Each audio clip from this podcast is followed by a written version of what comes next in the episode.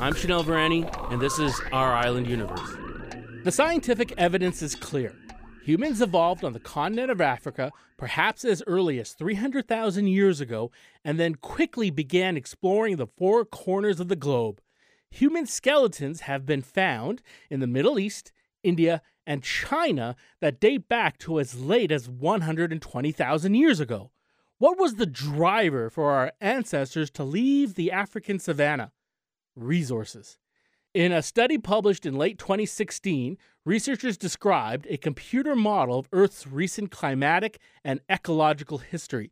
It shows that changing rainfall patterns periodically opened up corridors from Africa into Eurasia that humans may have followed in search of food.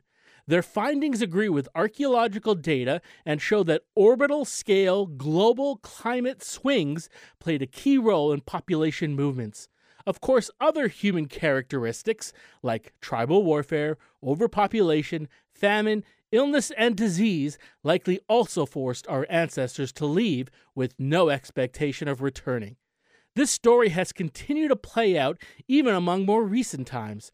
The first humans are now thought to have arrived in North America some 25,000 years ago when they crossed the Bering Strait.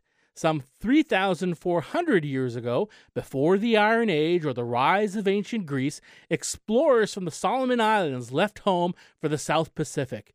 Their adventures brought humanity to the most remote reaches of Oceania, like the tropical islands of Hawaii, Tonga, and Fiji. Skilled mariners that likely used the stars to navigate by crossed some of the most treacherous ocean water in dugout canoes joined by a platform to create a single well balanced boat.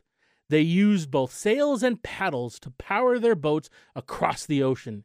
Indeed, the first inhabitants of the Hawaiian Islands only arrived 1600 years ago.